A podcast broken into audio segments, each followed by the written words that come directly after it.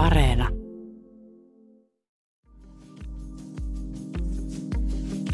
Nimimerkkien tiedä mitä teen on nelikymppinen. Hän kertoo, että kokee työnsä jatkuvasti kiireiseksi ja joutuu toimimaan usein vastoin arvojaan. Nimimerkkien tiedä mitä teen suunnittelee alan vaihtoa. Työpaikka on valtavan iso niin kuin identiteetin määrittäjä. Et suomalainenhan pitkälti kertoo nimensä jälkeen seuraavaksi, mikä on ammatiltaan tai missä on töissä. Maailmanlaajuiset kriisit, kuten sota ja pandemia, pysäyttävät ihmiset, ainakin hetkeksi. Tuo hetki voi olla sellainen, jossa puntaroidaan, että mikä elämässä on tärkeää ja mitä haluaa tehdä. Siis se on, niin kuin, se on verrattain uusi havainto, mä luulen, että työ voi olla haitallista ja niin kuin, moni työ on haitallista. On paljon sellaista työtä, jota ilman meidän kaikkeen olisi parempi olla. Ja planeetan olisi parempi olla.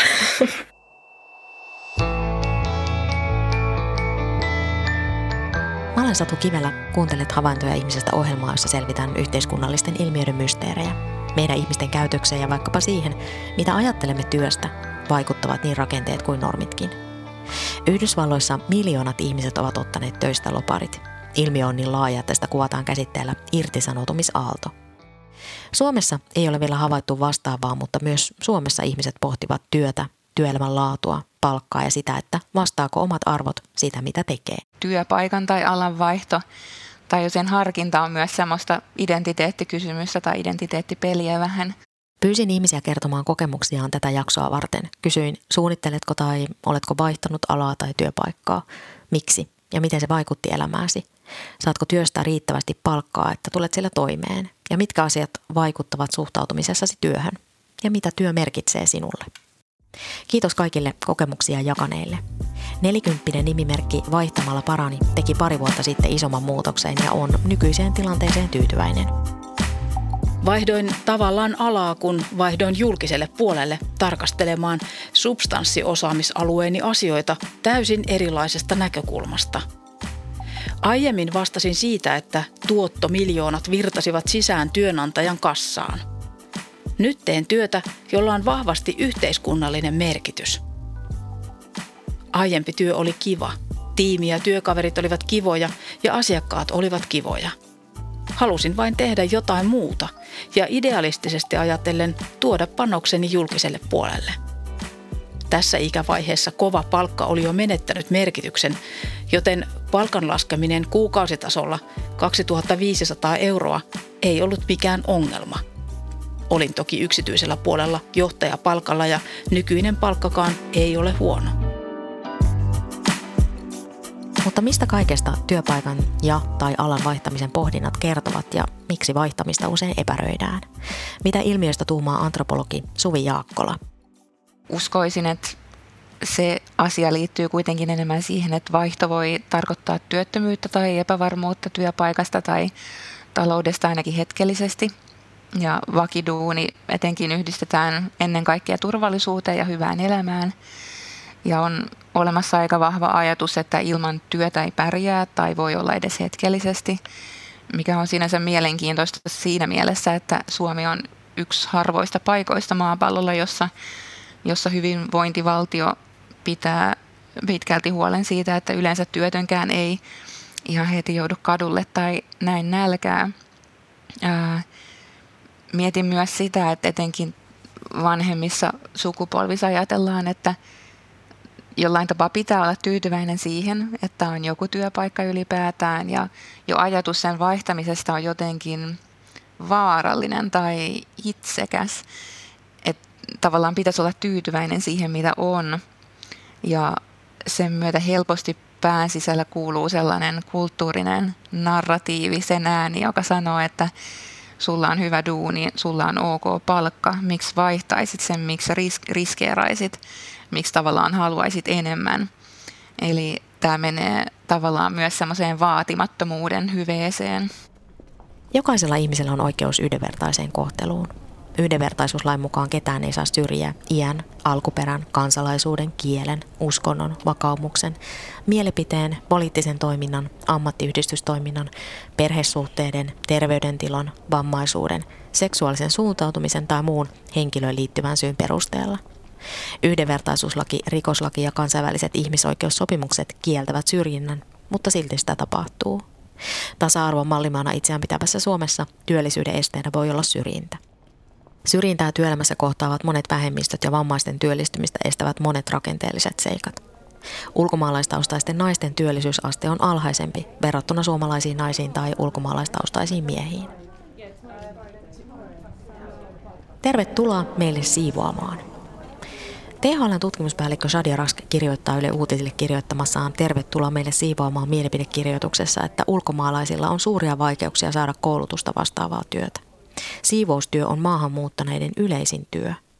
Esimerkiksi siivoina työskentelevistä miehistä peräti 60 prosenttia on ulkomaalaistaustaisia. Siivoina työskentelee myös Suomessa korkeakoulututkinnon suorittaneita ihmisiä. Kyse on rakenteellisesta syrjinnästä. Tämän on myös vahvistanut Tiina Ristikari väitöstutkimus.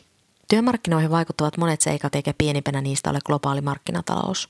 Suomessa niin sanottu työntekijäkansalaisuuden normi on vahva ja syrjintään liittyvien tutkimusten perusteella voi sanoa, että se on myös kapea.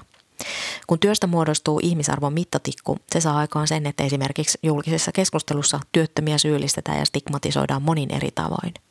Suurin osa työttömistä haluaisi saada työpaikan ja sellaisen palkan, että sillä elää. Työpaikkailmoituksissa liki kaikki työt vaikuttavat olevan näköalapaikkoja, jotka tarjoavat uskomattomia haasteita ja mielettömiä mahdollisuuksia.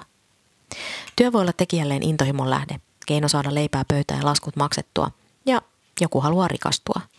Mutta miltä työ näyttää antropologisten linsien kautta tarkasteltuna?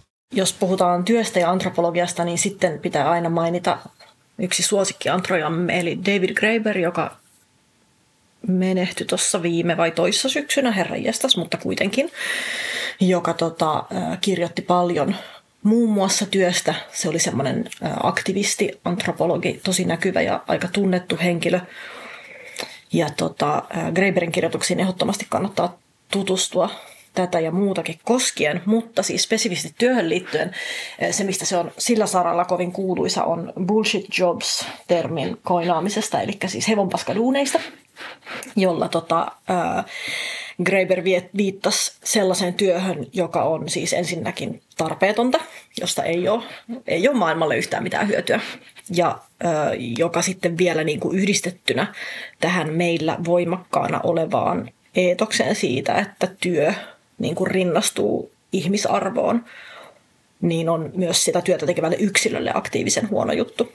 Se ylipäätään, että mitä, mitä työ on, miten työ ymmärretään, mitä se merkitsee, niin se vaihtelee eri kulttuureissa, vaihtelee eri maailman aikoina. Mutta tämähän se tietty antropologia kovasti kiinnostaa. Että esimerkiksi sellainen itsestäänselvyys kuin palkkatyö on historiallisesti aika uusi ilmiö, syntyi teollistumisen myötä. Ja ylipäätään siis antropologit ei ikinä tarkastele työtä tai mitään muutakaan asiaa sellaisena yksistään omassa lasipurkissaan, sijaitsevaa ilmiönä, vaan katsotaan ja tutkitaan sitä isoa kuvaa. Kaikki liittyy kaikkeen tyylisesti. Et esimerkiksi Suomessa ää, työuupumusta tutkinut antropologi Daina Funahashi taisi keskittyä tutkimuksessaan siihen, että miten työuupumukseen liittyy poliittiset ja taloudelliset ja yhteiskunnalliset voimat ja vaikutteet. Tai sitten jos haluttaisiin tutkia vaikka suomalaisia pienyrityksiä, niin hyvin nopeasti päädyttäisiin tutkimaan myös työhön liittyvää sukulaisuutta, koska mukaan tulisi tosi nopeasti perhesiteitä ja sun muuta. Ää, niin ylipäätään siis antropologiassa työ pitää sisällään paljon muutakin kuin sitä työtä itseään. Nelikymppinen Elina on opiskellut yhden alemman korkeakoulututkinnon AMK-tasoisen ja valmistui kulttuurituottajaksi. Myöhemmin Elina jatkoi opintoja. Opiskelin maisteriksi, koska ensimmäistä tutkintoani ei arvostettu lainkaan, vaan esimerkiksi kaikkia taide- tai kulttuuripuolen filosofian maistereita pidettiin vanhassa työpaikassani A. kykenevinä tuottajan tehtäviin ilman minkäänlaista projektinhallinnan tai tuottajaosaamista ja B. ylivertaisina ylemmän tutkinnon vuoksi. Valitettavasti uusi tutkinto ei auttanut kyseenomaisessa paikassa. Irtisanouduin vakityöstäni. Nyt teen tokaa määräaikaisuutta, mutta yli 1500 euroa paremmalla palkalla. Työn sisällöllä ja tavoitteella on suuri merkitys. Haluan, että työni voi kokea arvokkaaksi. Usein työ tuottaa kuitenkin liikaa stressiä, sillä tavoitteet ovat kovat. Tai ehkä olen vain liian vaativa omaa suoriutumistasoa kohtaan ja hakeudun vaativiin paikkoihin. Itse näen semmoisen kehityksen myös niin kuin maailmassa nuorempien ihmisten parissa ja ehkä nuoremmilla. Mä tarkoitan nyt niin kuin 20 tai sitäkin nuorempia kaikessa tässä ilmasto- ja ympäristökriisin maailmassa ja muussa, niin kyllä nuoret ihmiset mun mielestä tosi paljon kyseenalaistaa ja luojan kiitos, että kyseenalaistaa koko tätä meidän niin kuin loputtomaan kasvuun tähtäävää koneistoa, joka vaan niin kuin keskittyy yhä edelleen muuttamaan kaikki planeetan luonnonvarat kaatopaikoille kannettavaksi jätteeksi. Ja tietenkin niin kuin kaikki työ ei tapahdu tuotantotalouden piirissä, mutta, mutta ei se niin kuin mun mielestä voi olla heijastumatta siihen, että mitä nuoremmat ihmiset työstä jotenkin niin kuin sisällöllisesti funtsii, ja ei ehkä pelkästään edes sisällöllisesti, vaan, vaan niin kuin työstä arvojen joukossa jollain tapaa. Ja, ja kun niin kuin muutenkin erityisesti nuorilla ihmisillä tässä ajassa on niin hirveästi sellaisia epävakauttavia tekijöitä ja jotenkin tulevaisuutta kyseenalaiseksi asettavia tekijöitä, jota musta tuntuu, että vanhemmat sukupolvet ei oikeasti välttämättä niin kuin ota ihan tarpeeksi vakavasti. Näin sanoi antropologi Ninnu Koskenalho, ja todellakin, jos nuoret haluavat tehdä duunia, sen pitää vastata omia arvoja. Tämä on käynyt ilmi niin vuoden 2019 nuorisoparometrissa kuin vuonna 2021 julkaistussa E2-tutkimuslaitoksen tutkimuksessa Työn sukupolvet, tutkimus nuorten ja keski-ikäisten työelämänäkemyksistä. Nimimerkki Jamie on 30. Hän kertoo, että on aiemmin työskennellyt tutkimusapulaisena. Nyt parhaillaan hän tekee väitöskirjaa työsuhteessa, jossa bruttopalkka on noin 2400 euroa kuukaudessa. Se tuntui vuosien opintotuella ja työmarkkinatuella elämisen jälkeen paljolta. Jamien puoliso on opiskelija, joka saa työmarkkinatukea. Jamie kertoo, että he tulevat juuri ja juuri toimeen. Yhteiset tulomme ovat noin 2700-2800 euroa kuukaudessa nettona.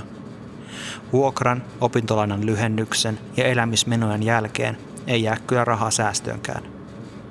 Suunnittelen pysyväni alkuperäisessä suunnitelmassani työllistyä tutkijana – koska mahdollisuudet tähän ovat ainakin humanistisella alalla niin pienet, olen kuitenkin pohtinut, että minun pitäisi tehdä varasuunnitelmia niille ajanjaksoille, joilla minulla ei ole työpaikkaa tai tutkimusrahoitusta, ja joita hyvin todennäköisesti tulee urallani olemaan. Siksi opiskelen nyt jatko-opintojen ohella toista perustutkintoa. Olen myös pohtinut pienkustantamon perustamista, mutta en tiedä, onko pienkustantamo toimintakaan niin kannattavaa, että sillä tulee toimeen.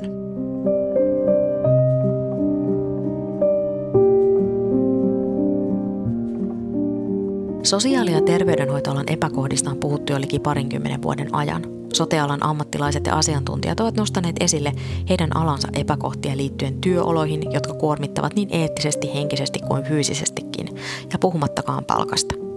Tehyn alkuvuodesta 2021 julkistaman kyselyn mukaan hoitajista alavaihtoa harkitsee jopa 90 prosenttia. Suomen Kuvalehti tutki eri ammattien arvostuksia vuonna 2018. Arvostetuin ammatti on kirurgi ja siitä seuraavat ovat erikoislääkäri, lääkäri, kätilö ja eläinlääkäri. Ammattien arvostustutkimuksesta jätetty pois parikymmentä vanhaa ammattia ja mukanaan saman verran myös uusia duuneja, kuten muun muassa blokkaaja, tubettaja, muutosvalmentaja, ympäristökasvattaja, pelisuunnittelija ja imaami. Blokkaaja on listalla siellä 376 ja tubettaja 379. Tosiaan vanhoja ammatteja katoaa, uusia syntyy ja tulevaisuuden tutkijat ovat visioineet, että emme edes vielä tiedä, mitä kaikkea tulevaisuuden ammatit ja työt voivat olla. Mutta mua ainakin kiinnostaa, että mistä eri ammattien arvostukset kertovat.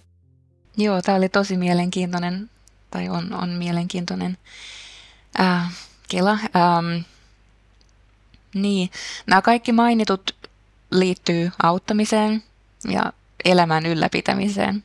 Ja se on aika loogista, että arvostetaan ammatteja, jotka voi pitää meidät tai meidän läheiset hengissä.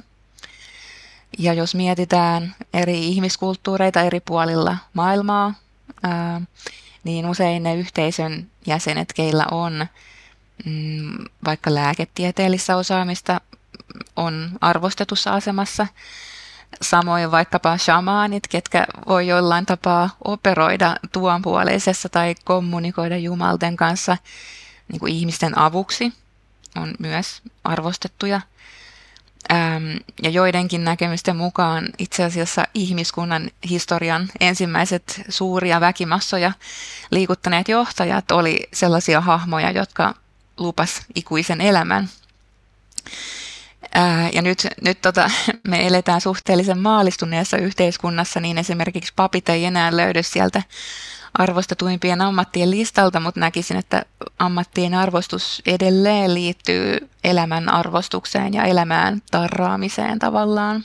Kaikilla ihmisillä ei välttämättä ole kovin vahvaa ammattiidentiteettiä, vaan se voi rakentua harrastusten, vapaaehtoistoiminnan tai jonkun muun kiinnostuksen kohteen ympärille. Pari vuotta sitten nimimerkki vaihtamalla parani meni töihin julkiselle puolelle. Hän kertoo hakeneensa ennen kaikkea uutta näkökulmaa, mahdollisuutta oppia ja löytää työlle uudenlainen merkitys. Hain ennen kaikkea uutta näkökulmaa, mahdollisuutta oppia uutta ja löytää uudenlainen merkitys työlle. Myöntää toki täytyy, että mietin myös, että jaksaisinko olla korporaatiopuolella innostunut rahan tahkoamisesta vielä loppuuran ajan. Olin varmaan vähän myös kyllästynyt duuniini, enkä kokenut olevani riittävän usein mukavuusalueen ulkopuolella – Lähtösysäyksen sai lopulta aikaan se, että yläpuolelleni palkattiin talon ulkopuolelta johtaja, jonka kanssa olin hyvin eri mieltä johtamisen perusfundamenteista. Nykyisen työn palkka on hyvällä tasolla ja muutoksen myötä en ole joutunut tekemään mitään epämukavia muutoksia, vaikka kuukausitasolla tulot laskivat sen noin 2500 euroa.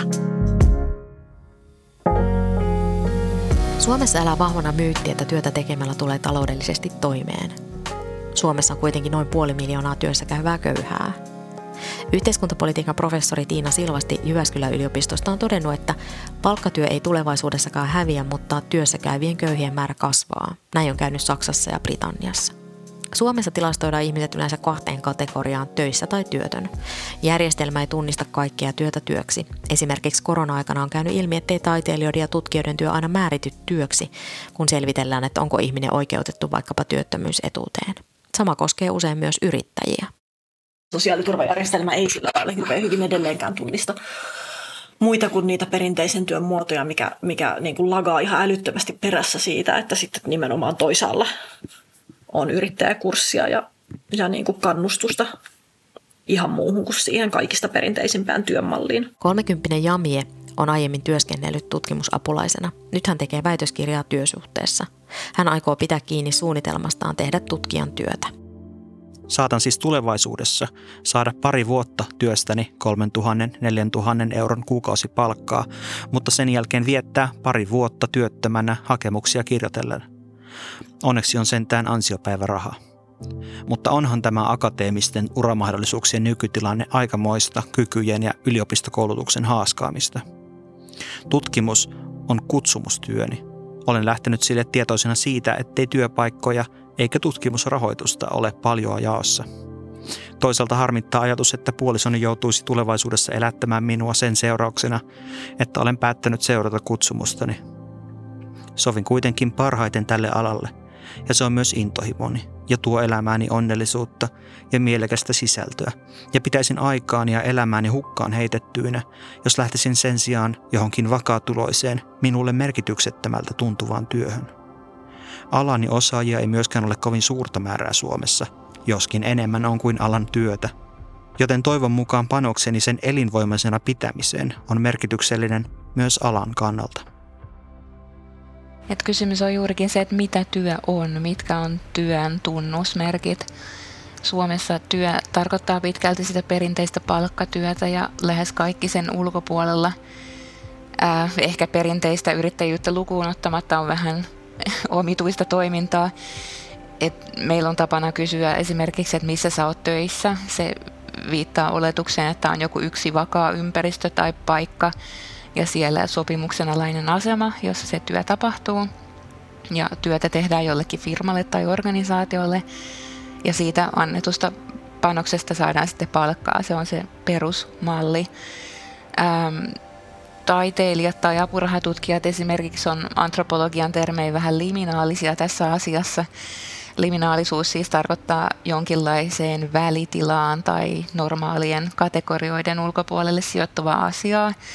Että nämä mainitut ryhmät ei ole työttömiä, okei, he tekee jotain, mutta ei ole niin selkeää, että kenelle he tekee. Ei ole, ei ole täysin selkeää, missä tämä työ tapahtuu.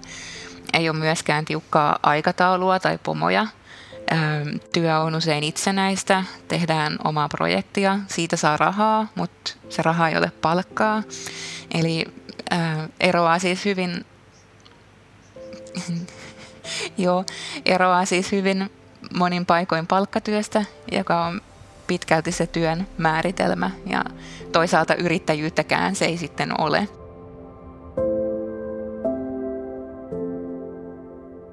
Ulkomaalaistaustaisista Suomeen muuttavista suurin osa tulee maahan perheen perusteella töihin tai opiskelemaan. Noin joka kymmenes perustaa oman yrityksen. Luen tästä kahdeksan kuplan Suomi-kirjasta. Turkkilaistaustaisista 38 prosenttia on yrittäjiä ja Saara eteläpuoleisesta Afrikasta tulevista vain 4 prosenttia.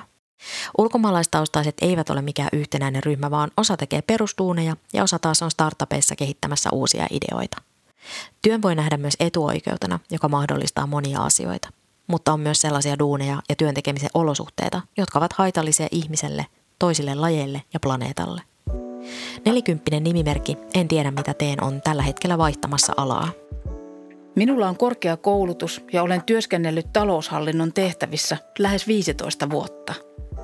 Työni oli jatkuvasti kiireistä, enkä kokenut sillä olevan mitään merkitystä itselleni. Päinvastoin, Jouduin usein toimimaan vastoin omia arvojani ja uuvuin pahasti kahteen otteeseen. Työpaikan vaihtaminen ei auttanut, vaan vei ojasta allikkoon. Kaikki toiminta eri organisaatioissa tuntuu perustuvan vain tehokkuuteen ja jatkuvan talouskasvun tai lisärahoituksen hakemiseen keinolla millä hyvänsä, eikä työntekijöiden hyvinvoinnista juurikaan välitetä.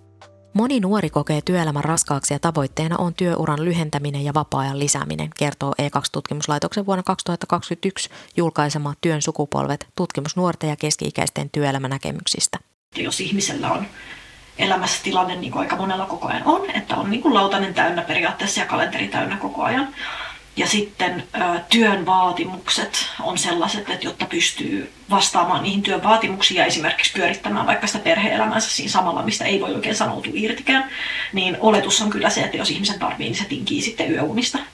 Totta kai mistä muustakaan se tinkisi miten niin se tinkisi ennemmin työhön käytetystä tunnista kuin uneen käytetystä tunnista, joka on aivan perse edellä puuhun menemistä mielestäni. Aivan käsittämätöntä, että niin kuin tässä kohtaa maailman historiaa ja tässä kohtaa jotenkin niin kuin yhteiskunnallista hyvinvointia meillä on mahdollista edelleen ollenkaan olla sellaista arvomaailmaa, jossa yhtään kukaan ajattelee, että sä ennemmin nipistät sun kehon ja mielen välttämättömästi tarvitsemasta levosta kuin siitä, että oot sä siellä toimistolla välttämättä niin kaikki ne tunnit, mitä sun työsoppariin on merkitty.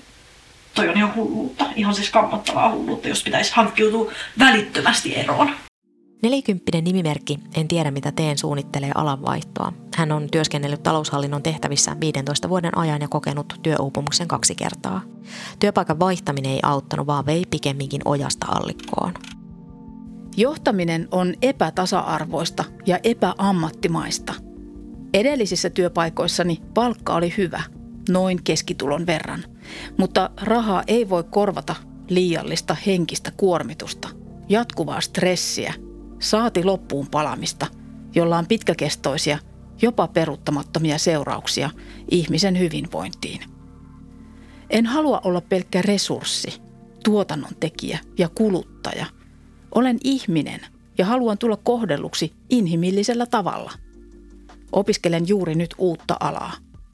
Uudella alalla palkkataso on niin huono, ettei pääkaupunkiseudulla yksin asuva tule sillä toimeen. Valitettavasti en myöskään usko, että uudellakaan alalla kohdellaan ihmisiä yhtään sen paremmin kuin vanhalla, johtuen siitä, että nykyyhteiskunnan kapitalistiset rakenteet näkevät ihmisen pääosin vain tuotannon tekijänä ja kuluttajana. Itse en haluaisi siinä pyörässä enää lainkaan pyöriä – ja koen itseni perustavalla tavalla huonoksi ja vääränlaiseksi, koska en pysty nykyyhteiskunnan ihmiselle asettamia odotuksia täyttämään.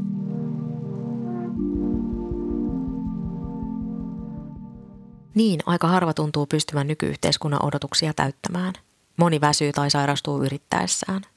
Tosiaan Suomessa yli puolet kaikenikäisistä työntekijöistä kokee kuormittomansa työssään liikaa – Tämä on kyllä aika hälyttävä ilmiö ihan yksilöiden yhteisöön kuin hyvinvointiyhteiskunnan näkövinkkelistä tarkasteltuna.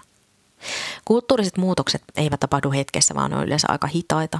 Kriisit, kuten pandemiat, sodat ja ilmastokriisi, voivat antropologi Suvi Jaakkolan mukaan kuitenkin kiihdyttää muutosta liittyen työhön ja työelämään. Reittejä muutokseen voi antropologi Ninnu Koskenalhon mukaan avautua useista eri suunnista. Työelämä voi mullistua niin kuin sisältä käsin tai ulkoa käsin. Ja ehkä niin kuin jostain perspektiivistä sitten taas radikaalit muutokset varmaankin edellyttäisi sitä, että tarpeeksi kriittinen massa työläisiä liittoutuisi yhteen ja, ja tota niin kuin, ää, aktiivisesti ja yhteistyöllä voimakkaammin kuin tällä hetkellä kyseenalaistaisi tiettyjä aspekteja niin kuin koko tästä tällä hetkellä vallitsevasta palkkatyön ympärillä pyörivästä järjestelmästä, joka olisi radikaali työelämän muutosta tai voisi johtaa tosi radikaaleihin muutoksiin. Ja ää, mä uskon henkilökohtaisesti, että se olisi meille kaikille hyväksi, jos niin ennen pitkään tapahtuisi. Mutta tota, se taas ei varmasti voi olla yksilöiden vastuulla, vaan, vaan nimenomaan yksilöiden liittoumien vastuulla. Myös kolmekymppinen nimimerkki työnteon vastustaja suunnittelee alanvaihtoa. Työskentelen tällä hetkellä rekrytointikonsulttina keskellä bisnesmaailman ja työpaikkamarkkinoiden hyörinää. Viime vuosina uratavoitteiden ja kunnianhimon sijasta minut on työssä vallannut kyllästyneisyyden ja merkityksettömyyden tunteet. Kaikkia bisnesmaailman tekemistä määrittää tuoton ja voiton tavoittelu, vaikka se yritettäisiin kääriä kauniimpiin termeihin ja ilmaisuihin. Se ei sovi arvoihini. Olen yrittänyt keksiä ammattia, jossa perimmäisenä tavoitteena ei olisi tuottaa lisää rahaa yritysjohtajille, tai jossa et ole jatkuvien vähennysten ja tehostamisten kohteena. Se on ollut yllättävän hankalaa. Totta puhuen, mieluten en tekisi töitä ollenkaan. Ilmastokriisi-aikakaudella eri-ikäiset ihmiset saattavat pohtia, että mikä merkitys on koulutuksella ja työllä, jos ainoa elinkelpoinen pallo tuhoutuu.